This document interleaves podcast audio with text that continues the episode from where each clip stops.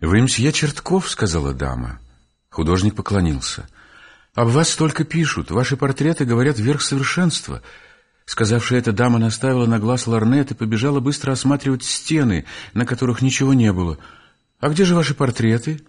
«Вынесли», — сказал художник, несколько смешавшись. «Я только что переехал еще на эту квартиру, так они еще в дороге, не доехали». «Вы были в Италии», — сказала дама, наводя на него ларнет, не найдя ничего другого, на что бы можно было навести его. «Нет, я не был, но хотел быть. Впрочем, теперь пока мест я отложил». Вот кресло вы устали? Благодарю, я сидела долго в карете. А, вон, наконец, вижу вашу работу, сказала дама, побежав к супротивной стене и наводя на стоявшие на полу его этюды, программы, перспективы и портреты. «Се шарман, Лиз, Лиз, венезиси, комната во вкусе теньера, видишь? Беспорядок, беспорядок, стол, на нем бюст, рука, палитра, вон пыль. Видишь, как пыль нарисована? Се шарман». А вот на другом холсте женщина, моющая лицо. Кель жоли фигур. Ах, мужичок. Лис, Лис, мужичок в русской рубашке. Смотри, мужичок. Так вы занимаетесь не одними только портретами? О, это вздор, так, шалил, этюды. Скажите, какого вы мнения насчет нынешних портретистов? Не правда ли, теперь нет таких, как был Тициан? Нет той силы в колорите, нет той... Как жаль, что я не могу вам выразить по-русски – Дама была любительницей живописи и оббегала с лорнетом все галереи в Италии. Однако мсье Ноль, ах, как он пишет, какая необыкновенная кисть. Я нахожу, что у него даже больше выражений в лицах, нежели у Тициана. Вы не знаете мсье Ноля? Кто этот Ноль? спросил художник. Мсье Ноль, ах, какой талант. Он написал с нее портрет, когда ей было только двенадцать лет. Нужно, чтобы вы непременно у нас были. Лиз, ты ему покажи свой альбом.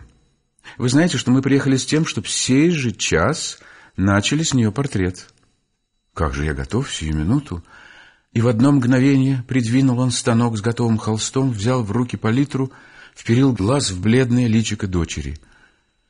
Если бы он был знаток человеческой природы, он прочел бы на нем в одну минуту начало ребяческой страсти к балам, начало тоски и жалоб на длинноту времени до обеда и после обеда, желание побегать в новом платье на гуляньях, тяжелые следы безучастного прилежания к разным искусствам, внушаемого матерью для возвышения души и чувств. Но художник видел в этом нежном личике одно только заманчивую для кисти почти фарфоровую прозрачность тела, увлекательную легкую томность, тонкую светлую шейку и аристократическую легкость стана и уже заранее готовился торжествовать, показать легкость и блеск своей кисти, имевшей доселе дело только с жесткими чертами грубых моделей, строгими антиками и копиями кое-каких классических мастеров. Он уже представлял себе в мыслях, как выйдет это легонькое личико. «Знаете ли, — сказала дама с несколько даже трогательным выражением лица, — я бы хотела... А, на ней теперь платье. Я бы, признаюсь, не хотела, чтобы она была в платье, к которому мы так привыкли.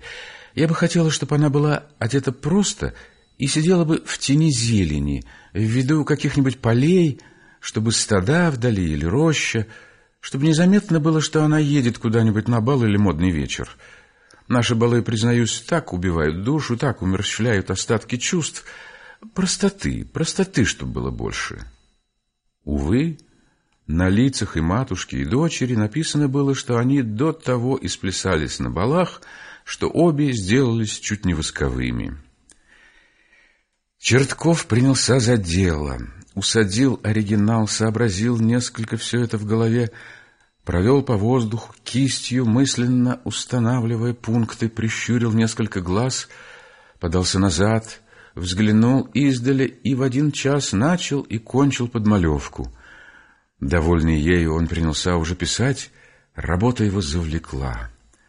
Уже он позабыл все, позабыл даже, что находится в присутствии аристократических дам, начал даже высказывать иногда кое-какие художнические ухватки, произнося вслух разные звуки, временами подпевая, как случается с художником, погруженным всею душою в свое дело — без всякой церемонии одним движением кисти заставлял он оригинал поднимать голову, который, наконец, начал сильно вертеться и выражать совершенную усталость. «Довольно, на первый раз довольно», — сказала дама. «Еще немножко», — говорил позабывшийся художник. «Нет, пора. Лиз, три часа», — сказала она, вынимая маленькие часы, висевшие на золотой цепи у ее кушака, и вскрикнула. «Ах, как поздно!» «Минуточку только», — говорил Чертков простодушным и просящим голосом ребенка. Но дама, кажется, совсем не была расположена угождать на этот раз его художественным потребностям и обещала вместо того просидеть в другой раз долее. Это, однако же, досадно, подумал про себя Чертков. Рука только что расходилась. И вспомнил он, что его никто не перебивал, не останавливал, когда он работал в своей мастерской на Васильевском острове. Никита, бывало, сидел, не ворохнувшись на одном месте. Пиши с него сколько угодно, он даже засыпал в заказанном ему положении. И недовольный положил он свою кисть и палитру на стул и остановился смутно пред холстом. Комплимент, сказанный светской дамой, пробудил его из усыпления. Он бросился быстро к дверям провожать их, на лестнице получил приглашение бывать, прийти на следующей неделе обедать и с веселым видом возвратился к себе в комнату. Аристократическая дама совершенно очаровала его. До сих пор он глядел на подобные существа, как на что-то недоступное, которые рождены только для того, чтобы пронестись в великолепной коляске с ливрейными лакеями и щегольским кучером и бросить равнодушный взгляд на бредущего пешком в небогатом плащике человека. И вдруг... Теперь одно из этих существ вошло к нему в комнату. Он пишет портрет, приглашен на обед в аристократический дом. Довольство овладело им необыкновенное. Он был упоен совершенно и наградил себя за это славным обедом, вечерним спектаклем и опять проехался в карете по городу без всякой нужды. Во все эти дни обычная работа ему не шла вовсе на ум. Он только приготовлялся и ждал минуты, когда раздастся звонок. Наконец аристократическая дама приехала вместе с своей бледненькой дочерью. Он усадил их, придвинул холст уже с ловкостью и претензиями на светские замашки и стал писать. Солнечный день и ясное освещение много помогли ему. Он увидел в легоньком своем оригинале много такого, что было уловлено и передано на полотно, могло придать высокое достоинство портрету, увидел, что можно сделать кое-что особенное, если выполнить все в такой окончательности, в какой теперь представлялась ему натура — Сердце его начало даже слегка трепетать, когда он почувствовал, что выразит то, чего еще не заметили другие. Работа заняла его всего. Весь погрузился он в кисть, позабыв опять об аристократическом происхождении оригинала. С занимавшимся дыханием видел, как выходили у него легкие черты, и это почти прозрачное тело семнадцатилетней девушки. Он ловил всякий оттенок, легкую желтизну, едва заметную голубизну под глазами и уже готовился даже схватить небольшой прыщик, выскочивший на лбу, как вдруг услышал над собой голос матери. «Ах, зачем это?» «Это не нужно», — говорила дама. «У вас тоже вот в некоторых местах как будто бы несколько желтой, и вот здесь совершенно как темные пятнышки». Художник стал изъяснять, что эти-то пятнышки и желтизна именно разыгрываются хорошо, что они составляют приятные легкие тоны лица. Но ему отвечали, что они не составят никаких тонов и совсем не разыгрываются, и что это ему только так кажется. «Но позвольте, здесь, в одном только месте, тронут немножко желтенькой краской», — сказал простодушный художник. Но этого-то ему и не позволили. Объявлено было, что Лиз только сегодня немножко не расположена, а что желтизны в ней никакой не бывает, и лицо поражает особенно свежестью краски. С грустью принялся он изглаживать то, что кисть его заставила выступить на полотно. Исчезло много почти незаметных черт, а вместе с ними исчезло отчасти исходство — он бесчувственно стал сообщать ему тот общий колорит, который дается наизусть и обращает даже лица, взятые с натуры, в какие-то холодно-идеальные, видимые на ученических программах. Но дама была довольна тем, что обидный колорит был изгнан вовсе. Она изъявила только удивление, что работа идет так долго, и прибавила, что слышала, будто он в два сеанса оканчивает совершенно портрет. Художник ничего не нашелся на это отвечать. Дамы поднялись и собирались выйти. Он положил кисть, проводил их до дверей и после того долго оставался смутным на одном и том же месте перед своим портретом.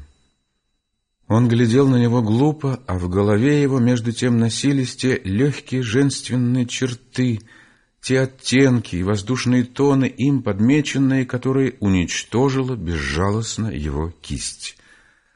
Будучи весь полон ими, он отставил портрет в сторону и отыскал у себя где-то заброшенную головку психеи, которую когда-то давно эскизно набросал на полотно. Это было личико ловко написанное, но совершенно идеальное, холодное, состоявшее из одних общих черт, не принявшее живого тела. От нечего делать он теперь принялся проходить его, припоминая на нем все, что случилось ему подметить в лице аристократической посетительницы. Уловленные им черты, оттенки и тоны здесь ложились в том очищенном виде, в каком являются они тогда, когда художник, наглядевшись на природу, уже отдаляется от нее и производит ей равное создание. Психея стала оживать, и едва сквозившая мысль начала мало-помалу облекаться в видимое тело. Тип лица молоденькой светской девицы невольно сообщился психеи — и через то получила она своеобразное выражение, дающее право на название истинно оригинального произведения. Казалось, он воспользовался по частям и вместе всем, что представил ему оригинал, и привязался совершенно к своей работе.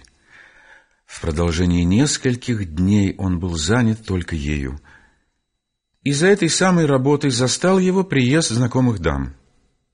Он не успел снять со станка картину.